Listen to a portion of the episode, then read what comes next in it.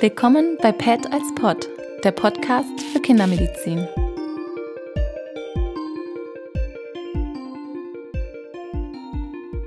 So, nach langer Sommerpause sind wir wieder da. Ähm, die Semesterferien sind ja manchmal was Schönes, aber hm, jetzt müssen wir wieder aufnehmen. Und wir haben gedacht, dass passend zu den Vorlesungsbeginn, das ist ja die Neonatologie, nehmen wir auch mal einen Fall von den Neugeborenen. Heute dabei ist die Tina. Hallo. Hallo. Ähm, die Tina ist bei uns äh, in der Weiterbildung zur Neonatologin. Sonst hatten wir ganz oft Assistenten, die relativ frisch dabei war. Und das kann man bei der Tina jetzt nicht wirklich sagen. Aber sie wollte erstens auch mal äh, hier auftauchen und zweitens war sie halt gerade dabei, als was Spannendes passiert ist. Genau, und das wollen wir heute euch ein bisschen mehr erzählen. Genau. Ähm, möchtest du vielleicht gerade anfangen mit dem Kind? Gern. Also es war ein klassischer Nachtdienst. Die spannenden Dinge passieren ja meistens im Nachtdienst. Wir wurden von den Gynäkologen verständigt, dass jetzt eine ja, Sektio durchgeführt werden muss, weil die Mutter sich in der Austreibungsphase erschöpft hatte. Ähm, das, die Gynäkologen hatten uns noch erzählt, dass die Mutter in der 36 plus 0. Schwangerschaftswoche sei. Es war die dritte Schwangerschaft bereits, wäre jetzt auch das dritte Kind.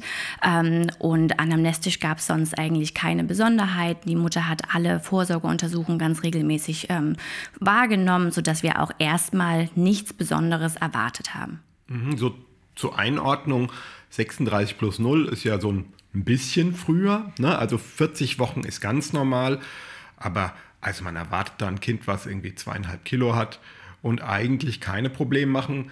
Ähm, es ist aber tatsächlich gerade so die Grenze, wo man dann irgendwie nicht im normalen Geburtshaus, in einer normalen Geburtsklinik auf die Welt kommen darf, sondern wo man halt irgendwie am Perinatalzentrum sein soll, wo auch ein Kinderarzt in der Nähe ist.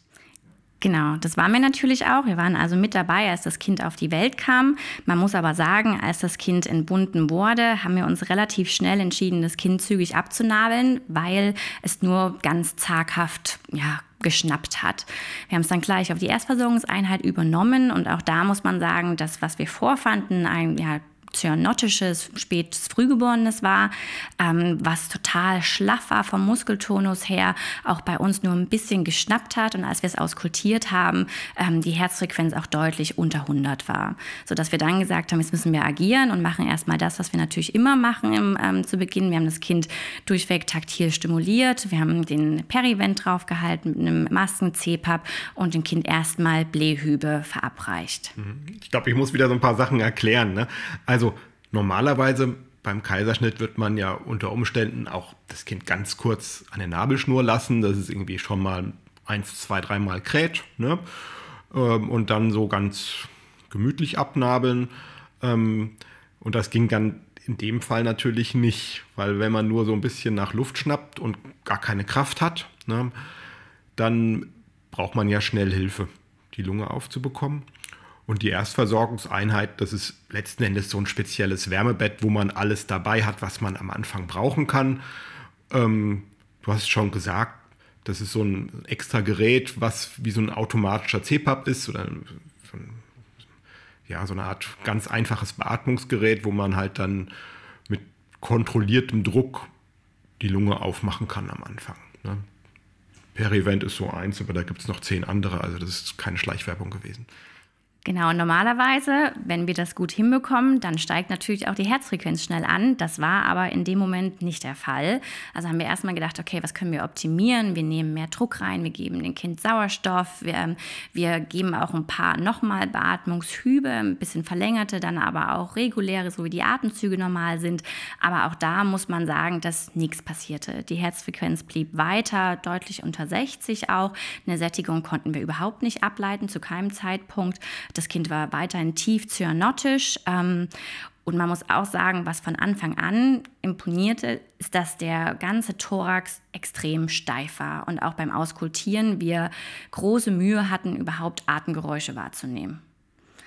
Ja, dann haben wir entschieden, jetzt müssen wir was tun. Ähm, haben dann sehr zeitig eigentlich entschieden, Lebensminute drei circa, wir intubieren das Kind. Ähm, die Intubation war komplikationslos, ging auch relativ zügig, aber auch nach Intubation stieg weder die Herzfrequenz an, noch konnten wir eine Sättigung ableiten, noch änderte sich irgendwas an der Situation und auch weiterhin konnten wir eigentlich kaum Atemexkursionen und Thoraxexkursionen sehen. Mhm.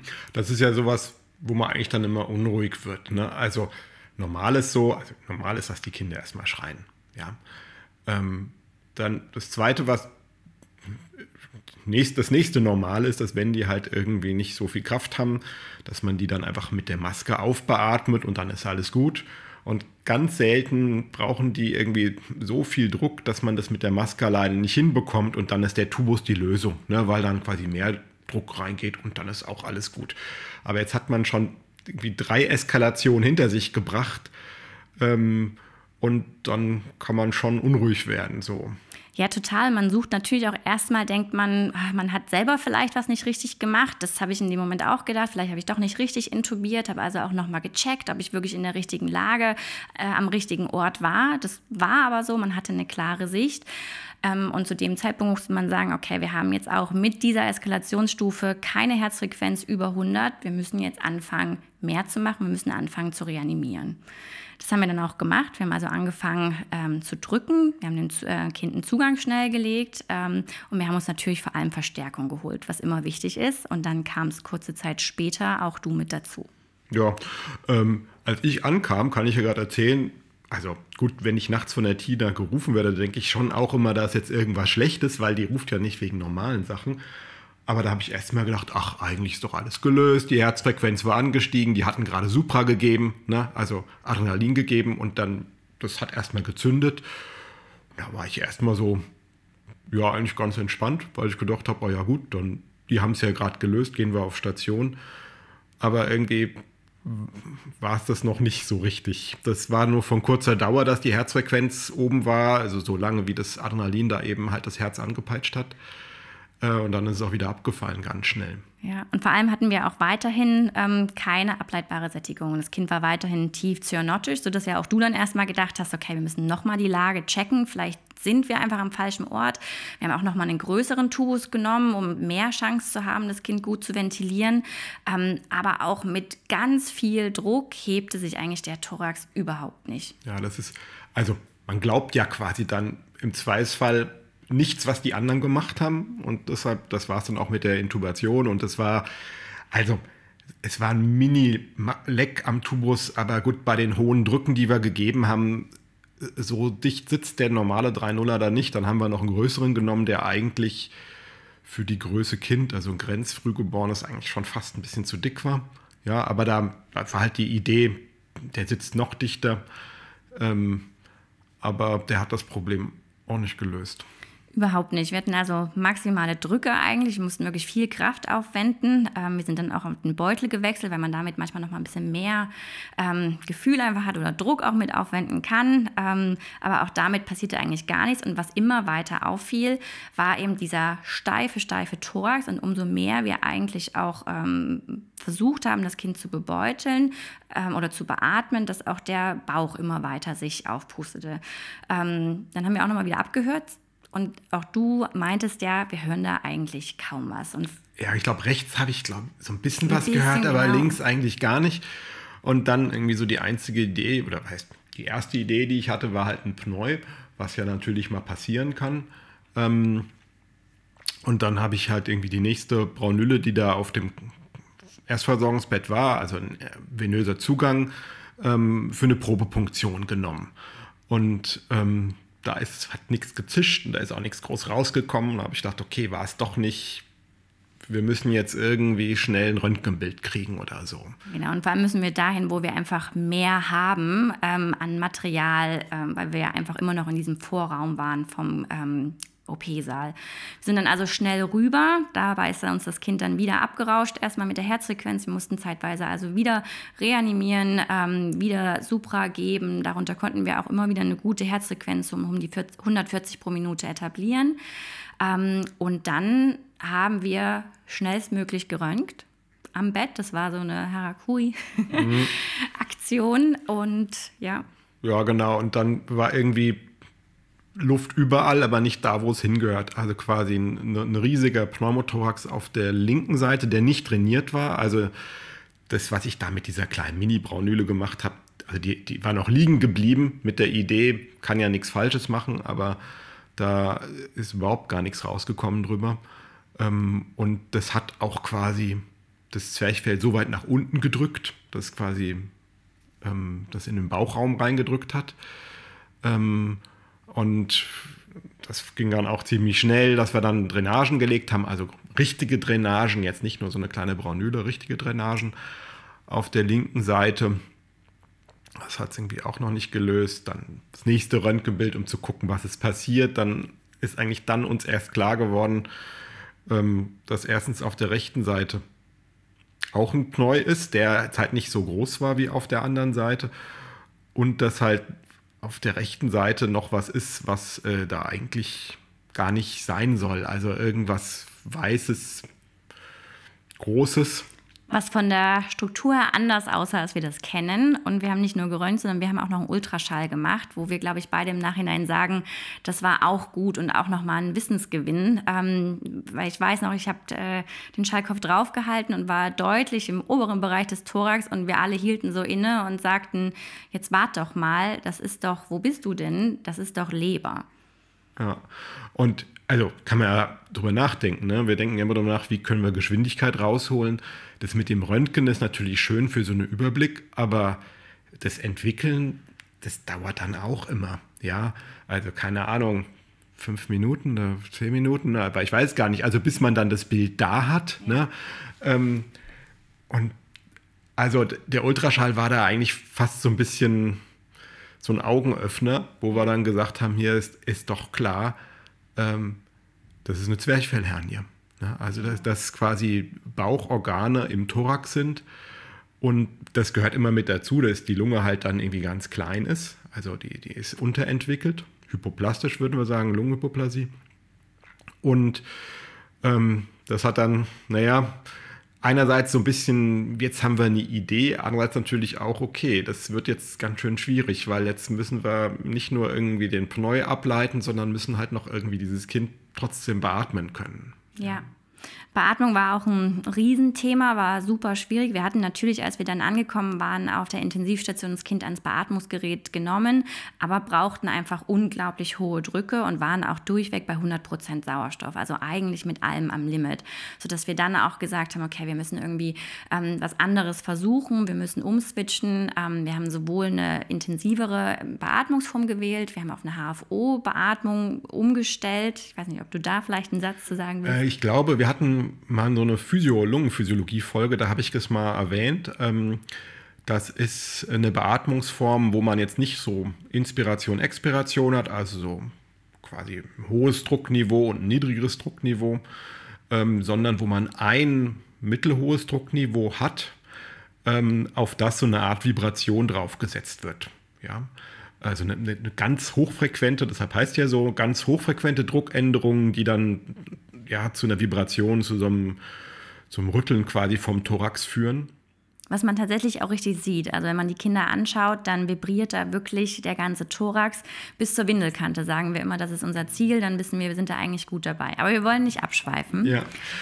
Was wir noch kurz erwähnen müssen, nach der zweiten Drainage ging dann die Herzfrequenz äh, so hoch, dass wir nicht mehr drücken mussten. Also das, genau. damit haben wir es dann stabil bekommen. Das war dann die Situation, wo die Lunge, ich sag mal, ausreichend belüftet war, damit quasi die Herzfrequenz wenigstens stabil bleibt. Genau, zu dem Zeitpunkt hatten wir aber nur auf der linken Seite bis jetzt Drainagen und hatten noch nichts auf der rechten Seite an der Drainage, ähm, wo ja der, ja, der große Defekt im Zwerchfell sich dargestellt hat und dann auch die Leber ja quasi rein hineingeragt hat. Und für mich war eigentlich das, ja, der, der, das größte mh, hm, Vorwärtskommen vielleicht in der Nacht, als du dann die Drainage auch auf der rechten Seite gelegt hast. Mhm. Weil da hat man zum einen ordentlich Zwischenhören, also auch da hatte sich äh, zum einen Pneu natürlich gebildet ähm, und vor allem hat sich das Kind klinisch einfach total verändert, dass nach Anlage der Drainage auf der rechten Seite der Bauch eingefallen ist, was ja so das klassische Bild ist, was man so laut Lehrbuch eigentlich vielleicht erwartet hätte. Ähm, und ja, die Kreislaufsituation an sich stabiler war. Mhm. Das mit dem Lehrbuch muss ich auch kommentieren. Also im Lehrbuch steht immer drin, äh, quasi schlechtes Kind, was schlecht zu beatmen ist, direkt nach Geburt eingefallenes Abdomen. Denke doch daran, dass die Bauchorgane eben im Thorax sein können. Das macht den Bauch leer und eben die Beatmung so schwierig. Also in der Erstversorgung ist mir jetzt überhaupt nicht aufgefallen, dass da irgendwas leer war und dann waren wir schon ja relativ schnell in einer Situation, wo wir halt eben auch den Pneu hatten, der natürlich sich durch die Zwerchfellhernie, da ist ja eine, eine Lücke im Zwerchfell, auch einfach in den, in den, Bauchraum ausbreiten konnte. Das heißt, wir hatten eigentlich auch ein, ein Pneumoperitoneum die ganze Zeit gehabt und da halt nicht so genau hingeguckt.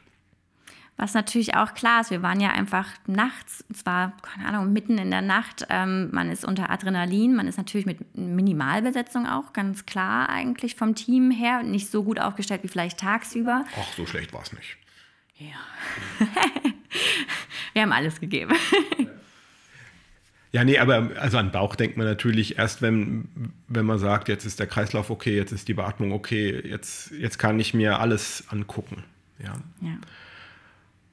Also bis zu dem Zeitpunkt vielleicht nochmal die Zusammenfassung. Initial schnappendes Kind, was dann ganz schnell Prädikat geworden ist, weil es halt selbst gar keine Luft holen konnte. Wir es auch erstmal nicht beatmen konnten.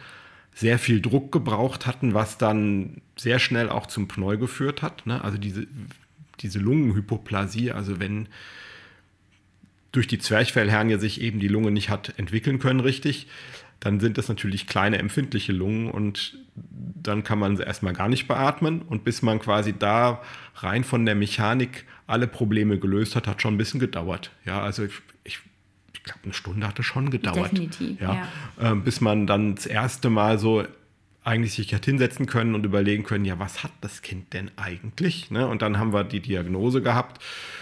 Und ja, ja, mit der Diagnose hatten wir natürlich auch äh, ein Problem, weil wir natürlich vor Ort ähm, kein Zentrum sind für Zwerchfellhernien und man sich ja eigentlich wünscht, ähm, dass man sowas zum einen vorher wissen würde ähm, und dass so ein Kind dann, um einfach die allerbesten Versorgungschancen zu haben, auch in einem Zentrum für Zwerchfellhernien geboren werden kann.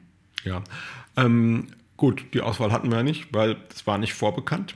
Ähm, aber du hast schon recht, ne? Also wir haben dann auch in Mannheim angerufen. Das ist so das größte Zentrum für Zwerchfellhandel in Deutschland. Und äh, natürlich übernehmen die zum einen auch Kinder nach der Geburt, wenn das irgendwie möglich ist. Und zum anderen geben die einem auch am Telefon nochmal irgendwie Hilfestellung, wenn die auf die Entfernung da was beitragen können. Ähm, letzten Endes ging das nicht so richtig gut. Ähm, also jetzt auf die Entfernung einen Tipp gehabt, wie wir alles besser machen. Hatten sie nicht. Bis dahin hatten wir auch schon jede Menge zusätzliche Therapien gestartet, die ich gleich noch erzählen kann. Und zum anderen war halt die Sättigung immer noch so knapp. Also also ich glaube, wir hatten maximal eine Sättigung von 50 Prozent, unter 100 Prozent Sauerstoff. Ja, also quasi, wir sind jetzt nie in so einem halbwegs rosanen Bereich oder hell-lila Bereich reingekommen ähm, wo man sagt, das ist doch jetzt befriedigend. Auch vom CO2 sind wir nie in die Nähe von normal gekommen, ähm, sodass eigentlich klar war, dass der nicht transportabel ist. Ja. ja. Ähm, aber ich glaube, wir müssen noch ganz kurz so ein bisschen erklären, was man da noch so an Zusatztherapie macht, ja. um, um zu versuchen, mit diesen kleinen Lungen irgendwie zurechtzukommen. Ja. Wir hatten natürlich einfach eine kleine Lunge, eine unterentwickelte Lunge und haben eigentlich auf ein Verfahren zurückgegriffen, was wir eher bei unseren früheren Frühgeborenen anwenden. Und zwar haben wir dem Kind Surfactant gegeben. Genau, das ist so ein verzweifelter Versuch gewesen. Hat jetzt nicht wirklich was gebracht, aber ja, manchmal verschätzen sich die Gynäkologen ja auch mit dem Gestationsalter und das ist, könnte, hätte ja auch vielleicht ein, ein dickes 32-Wöcher-Kind sein können war es nicht, ne? aber somit, man, man sucht ja immer nach irgendeiner Lösung, ja. Irgendwas, wo man noch drankommt. Also das hat nichts gebracht. Diese Oszillationsbeatmung hat vielleicht ein bisschen was gebracht, aber was gemacht. ja. Wir haben, ich glaube, eine kleine Besserung gab es noch, als wir zu dieser Oszillationsbeatmung noch eine weitere Beatmungsform hinzugenommen haben, die NO-Beatmung, ähm, um einfach dadurch, dass wir ja schon bei 100% Sauerstoff waren, uns die Wirkung vom NO als Vasodilatator zunutze zu machen. Ähm, ja, hat auch nicht so furchtbar viel gebracht. Ne? Hat nicht so viel ja. gebracht. Also das mit dem NO, weiß ich nicht, ob wir das schon mal in der Folge hatten. Ähm, ist ja quasi ein Gas, ne? Und äh, irgendwie NO-Donatoren irgendwie in der KHHK-Therapie kennt irgendwie jeder aus der Pharmakologie oder so, ne? Ähm, und wir benutzen einfach das Gas direkt, wenn man das in die einatmende Luft gibt, dann wirkt es nur dort, wo man eben atmet, nur in der Lunge und macht dort eine Vasodilatation der Pulmonalgefäße. Ja, ist also quasi klassisches intensivmedizinisches ähm, Medikament gegen pulmonale Hypertonie. Und bei der Zwerchfellhernie weiß man, dass nicht nur die Lungen sehr klein sind, sondern dass auch die Lungengefäße halt überhaupt nicht richtig ausgebildet sind und halt auch dazu neigen, so eine Art Vasospasmus zu machen, den man versucht mit dem NO zu behandeln. Ja. Aber wie gesagt, auch da standen wir eigentlich so ein bisschen mit dem Rücken zur Wand und kamen auch dadurch nicht wirklich weiter. Wir hatten also eine komplette Maximaltherapie mit multiplen Drainagen, maximaler Beatmung. Ähm genau, wir haben noch kontinuierlich gepuffert. Auch das Puffern ist sowas, was man dann irgendwann macht. Also wenn der pH halt immer unter 7 ist, also 7,4 ist ja normal, ne? Und unter 7,2 sagt man, das ist aber schon sauer und unter 7,0 ist furchtbar sauer. Also das ist etwas, was in den meisten Fällen nicht überlebt wird. Und wenn man da halt auch nicht wegkommt, dann bedeutet das schon, dass da ein, ein ganz schweres ähm, ja, Herz-Kreislauf-Versagen im Gange ist, in dem Sinne, dass eben die Gewebe nicht versorgt werden. Also dass, dass quasi der Sauerstoff nicht in den Geweben ankommt, sondern überall nur Laktat gebildet wird. Ja. Und das gilt natürlich auch für das Köpfchen. Ähm, das ist auch noch eine Sache, die wir dann gemacht haben. Wir haben dem Kind ein AEG angebaut, ähm, um zu schauen, wie sieht denn die Hirnaktivität aus. Und auch da muss man sagen, dass wir eigentlich immer massiv schlechte Werte hatten. Mhm. Ich glaube, wir hatten auch genau auch einen Physiologiefall Hypoxie, glaube ich, oder Sauerstoff und Hypoxie. Da haben wir es, glaube ich, erwähnt. Das ist so eine Art ja, billiges Zweikanal-EEG, so dass halt eben wir normale Kinderärzte das auch verstehen und dann keinen Neuropädiater in der Nacht brauchen. Und das zeigt so die globale Hirnaktivität an. Ja, und der hat dann, ich glaube, nach weiß ich, drei, vier Stunden hat er angefangen zu schnappen. Da ist er dann quasi so langsam wieder aufgeklärt. Aber, also, er war immer noch bewusstlos, aber hat dann Atemantrieb gezeigt und hat dann auch Sedierung natürlich bekommen. Ja, Sedierung und all das, was wir natürlich sonst auch noch mitmachen, Volumen, antibiotische Therapie, das komplette Programm der Intensivmedizin. Trotz allem muss man sagen, ja, standen wir natürlich da mit einem dramatischen Befund ähm, und mit jeglicher Therapie am ja, Maximum von dem, was, was wir leisten können auf unserer Intensivstation. Ähm, sodass wir dann ja langsam in sehr schwierige Gespräche auch mit den Eltern kamen. Ja, stimmt. Du, doch, kann man ja auch erzählen. Also vom Prinzip, das, wir waren ja zu zweit da, also ähm, war noch eine dritte Assistenzärztin dabei, aber quasi, ich sage mal, einer von uns beiden war ja immer am Bett, irgendwie für Katheteranlagen oder die Drainagen, aber zwischendurch ähm, ich glaube, ich habe es hauptsächlich gemacht. Ja, ja. ja, ich bin dann auch mal rübergegangen zu den Eltern, um denen schon mal zu sagen, hier, das ist jetzt irgendwie kein normales Kind, was eine ganz normale Lunge hat, sondern das hat man dann natürlich schon so erklärt, so gut wir das in der Situation konnten.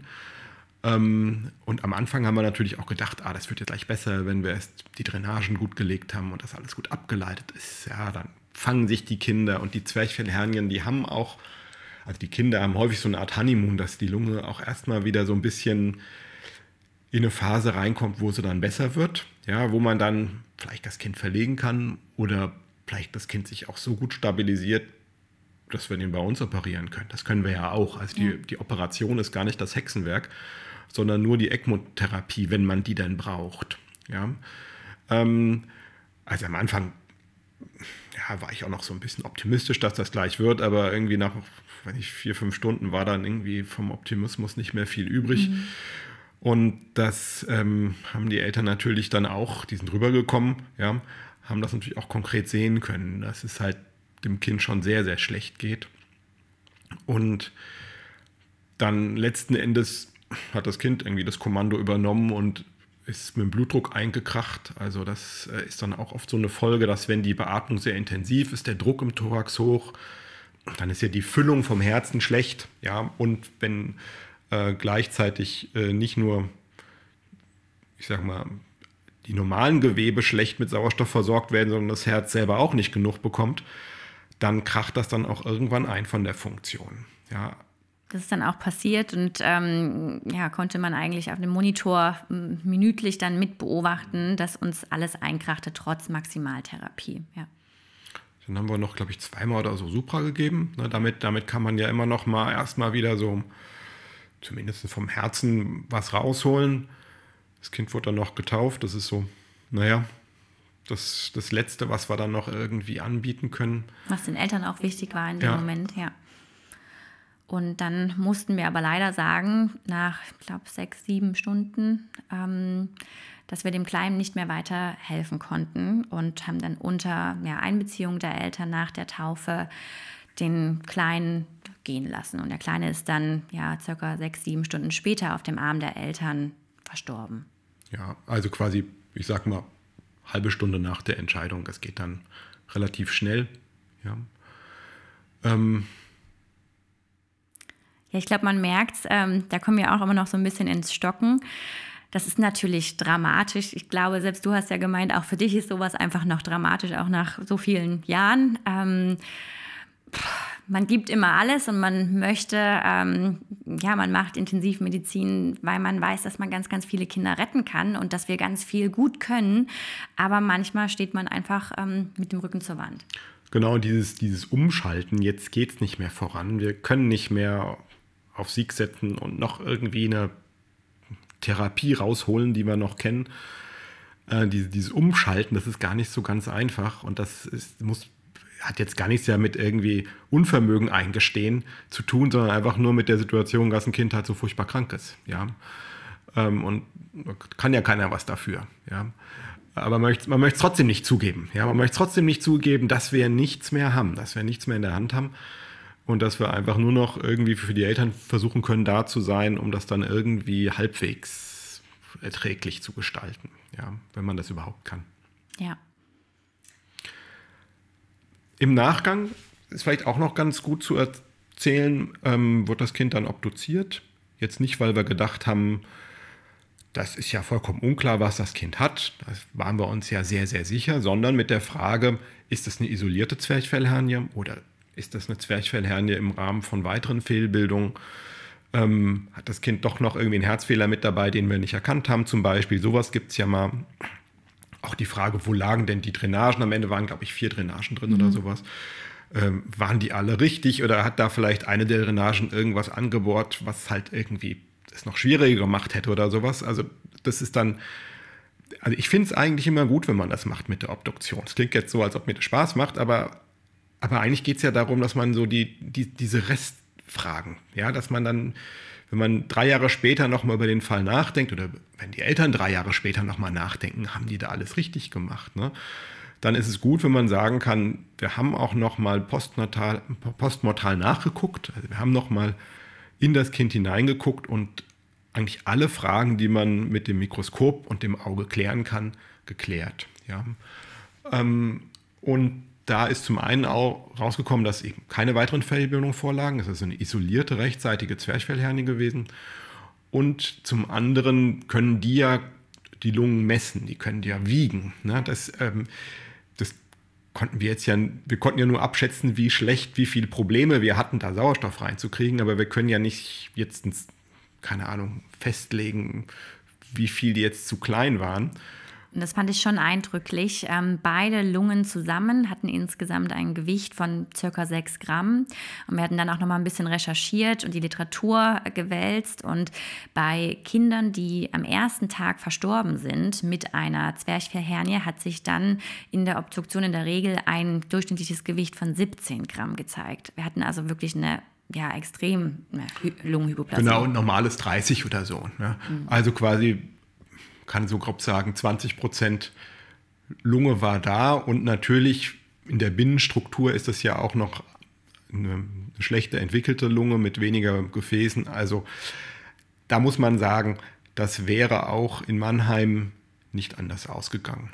Ja, also quasi, man hätte das Kind natürlich an die ECMO nehmen können, aber dann niemals mehr wieder davon von ab, ähm, abschalten können. Man, man, man macht das ja nur als, als quasi Überbrückung, Überbrückung. Hm. bis die Lunge irgendwie sich so weit erholt hat. Und so schnell wächst die natürlich nicht, dass da aus sechs Gramm irgendwie binnen zwei Wochen eine halbwegs normale Lunge wird. Also das war schon eigentlich von Anfang an verloren. Was man sich natürlich schon fragt, also zumindest habe ich mir die Frage auch gestellt, Mensch, das war jetzt so eine große Hernie, warum hat man die denn nicht gesehen? Ähm, da muss man aber auch, klar, wir haben dann auch ja mit unseren Gynäkologen hm, Rücksprache gehalten und auch allgemein muss man sagen, dass immer noch, auch heutzutage, trotz der guten Methoden, die wir haben, ein Viertel der Zwerchfellhernien nicht erkannt werden vor der Geburt. Und dazu kommt, dadurch, dass das ja eine komplett unauffällige Schwangerschaft war, hatte, glaube ich, die Familie auch gar keine Feindiagnostik, wo man vielleicht noch ein bisschen größere Chance gehabt hätte. Ja, also ich meine, bei, beide Eltern waren jung, die hatten schon zwei gesunde Kinder, warum soll man da zum Spezialisten gehen? Ne? Das ist ja quasi, die haben genau das gemacht, was empfohlen ist, ja. die normalen Vorsorgen bei der Frauenärztin äh, zu machen. Und da gibt es, weiß nicht, zwei, drei Pflicht, ich glaube drei Pflichtschalts, ne, wo dann geguckt wird. Und das ist so bei 20 Prozent der Kinder mit Zwerchfellhernien, die flutschen so durch, durch die äh, vorgeburtliche Diagnostik, also dass sie eben nicht entdeckt werden. Ähm, wenn man jetzt so drüber nachdenkt, muss man sich halt überlegen, dass vor der Geburt ist da ja nichts luftgefüllt. Ja? ja. Also wir würden sagen, Moment, Lunge sieht doch ganz anders ja. aus im Ultraschall als alles andere, aber das liegt ja nur in der Luft. Ja, die nicht belüftete Lunge, die ist, die stellt sich gar nicht so, so, so krass kontrastiert da, dass das jetzt ganz anders aussieht als, als die anderen Gewebe. Ähm, das, was man sehr gut sehen kann, ist halt äh, flüssigkeitsgefüllte Strukturen. Also die Nieren können super dargestellt werden, Hirn, Herz, wo sich was bewegt. Das sind Sachen, die sehr, sehr zuverlässig auch, wo äh, sehr zuverlässig auch alle Fehlbildungen gesehen werden, oder die meisten zumindest. Aber naja, bei der Lunge ist es halt schon so, dass es mal durchflutschen kann. Ja. Und jetzt haben wir natürlich allgemeine Zwerchfellhernie, die selten ist. Wir haben ja noch mal so ein paar, wir haben uns ja vorbereitet heute, Zahlen rausgesucht. Also ja, 1 zu 3500 ähm, Kinder ja, kommen mit einer Zwerchfellhernie auf die Welt. Wenn man das mal auf alle Kinder in Deutschland, die in einem Jahr auf die Welt kommt, äh, bezieht, dann sind das ca. 180 Kinder, die pro Jahr mit einer Zwerchfellhernie geboren werden. Und eine Zwerchfellhernie kann ja groß sein, kann klein sein, kann uns gar keine Probleme machen, komplett asymptomatisch sein oder kann uns eben so zur Krux werden, wie das in der einen Nacht war. Genau. Und wie gesagt, von den Zwerchfellhernien war das eine sehr ausgeprägte.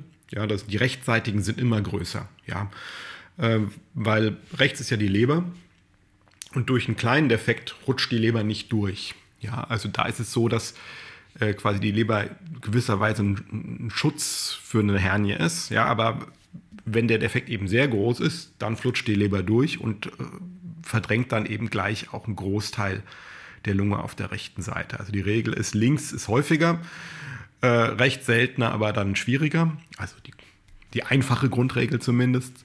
Ähm, und was man versuchen kann, das ist allerdings echt experimentell. Da weiß ich auch gar nicht, ob das in zehn Jahren die Standardtherapie vielleicht ist oder in zehn Jahren schon wieder durch was anderes verlassen ist.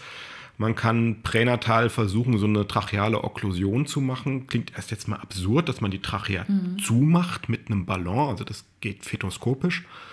Ähm, das führt aber dazu, dass das Lungenwasser, was sich ja in der Lunge bildet, nicht mehr in das Fruchtwasser abfließen kann und dann letzten Endes die, die Lungen so ein bisschen aufpustet. So kann man sich das vorstellen. Also dass der Druck, der dann eben in der Lunge herrscht, dazu führt, dass die dann doch intrauterin schneller wachsen, ein Stück weit auch die Hernie zurückdrängen, also Leber oder Darm wieder in den Bauch reingeschoben wird.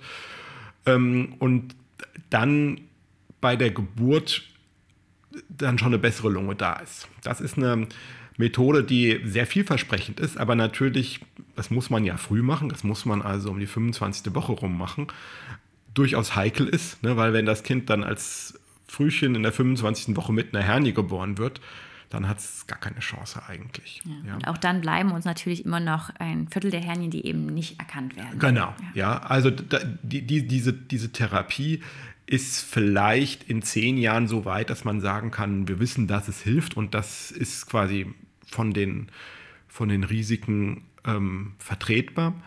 Ähm, und momentan wird das auch nur für Fälle gemacht, wo man sagt, die sind eigentlich schon an der Grenze zum Verzweifeltsein. Ja. Jetzt klingt das natürlich erstmal alles ganz negativ. Natürlich ist unser Fall auch einfach traurig ausgegangen. Ähm, das muss natürlich nicht sein. Nicht, äh, wir haben zwar immer noch eine relativ hohe Sterblichkeitsrate auch bei Zwerchfellhernien. Ich glaube, du hattest mal gesagt, 30 Prozent sterben so im genau, ersten Jahr. Ja.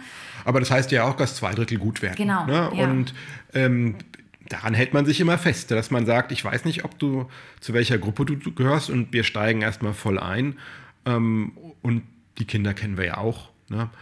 ähm, wo wir dann irgendwie es geschafft haben. Das sind häufig Kinder, die im ersten Lebensjahr auch noch eben eine sehr kleine Lunge haben, sehr empfindlich sind, was so Infekte anbetrifft.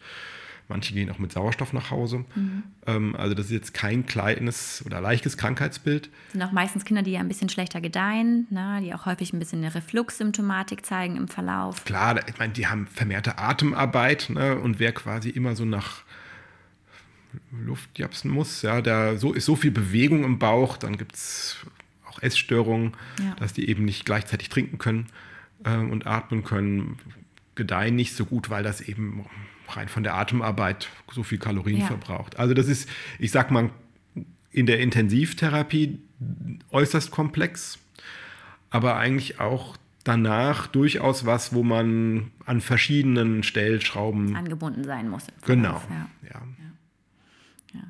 glaube, was ich so für mich ähm, mitgenommen, wir wollen ja auch keinem Angst machen vor Intensivmedizin. Intensivmedizin macht ja Spaß und ist toll. Ähm, die klassische Symptomatik, so wie man es manchmal im Lehrbuch lernt, stellt sich eben dann doch im realen Leben nicht immer ganz klassisch so dar. Was wir aber typischerweise hatten, ich glaube, das wolltest du jetzt auch gerade sagen, dieser ganz steife Thorax. Ja, gut, das ist dann, wenn der Pneu da ist. Ja, ne? Das ja. ist dann, wenn der Pneu da ist, dann wird der unglaublich steif ja. und man hört nichts mehr und man denkt, ich, ist der Tubus verstopft? Ja, ja, gut, dann passiert ja auch nichts. Ne? Also das ist so eine Differentialdiagnose, der verstopfte Tubus. Bei der Mekonium-Aspiration habe ich das einmal erlebt, ja, dass der Tubus verstopft war. Das Kind hatte dann auch noch ein Pneu dazu. Das war irgendwie am Anfang ähnlich. Aber gut, unser Kind war ja nicht Mekonium verschmiert. Also auf nee. der Schiene hatten wir gar hatten nicht. Wir gar keinen Anhalt dafür. Hatten wir gar keinen Anhalt, ja. Und was, was für mich eindrücklich war, diese erste Probepunktion, die wir im Kreissaal mhm. gemacht haben mit der Braunüle, das war halt irgendwie eine, eine kleine Braunüle, ja, die da halt rumlag. Halt hatten, ne? genau, ja. Und das war retrospektiv eigentlich zu klein. Wir hätten da gleich so ein was Großes, einfach ja, was, was Großes. Großes genau. ähm. Weil dann zischt es auch. Also später bei der Drainage hat es ja gezischt, richtig. Aber bei, dem, bei den kleinen Dingern, die sind da zu klein gewesen. Aber das war die erste, die ich greifen konnte. Ja. Und gute Diagnostik mit einem Sonogerät. Also ich glaube, da hat sich die Sonographie sehr bewährt gehabt ähm, oder war einfach ein unterstützender Faktor in der Nacht mit. Ja. Gut, dann äh, vielleicht so ein bisschen untypischer Semesterstart, ne, dass man gleich mit irgendwie einem schwierigen Fall, der dann noch auch schlecht ausgeht, anfängt. Aber den hatten wir jetzt halt. Ne? Und ähm, wir versuchen mal jetzt im Semester dann wieder auch leichtere Kost irgendwie zu präsentieren ähm, und natürlich auch aus anderen Fachgebieten. Und vielleicht bin ich auch noch mal mit dabei. Ja, aber nur, wenn es gut ausgeht. Bis zum nächsten Mal. Gut, ja, tschüss. Vielen Dank fürs Zuhören. Wir freuen uns über euer Feedback und wenn ihr bei der nächsten Folge wieder mit dabei seid. Bis dann.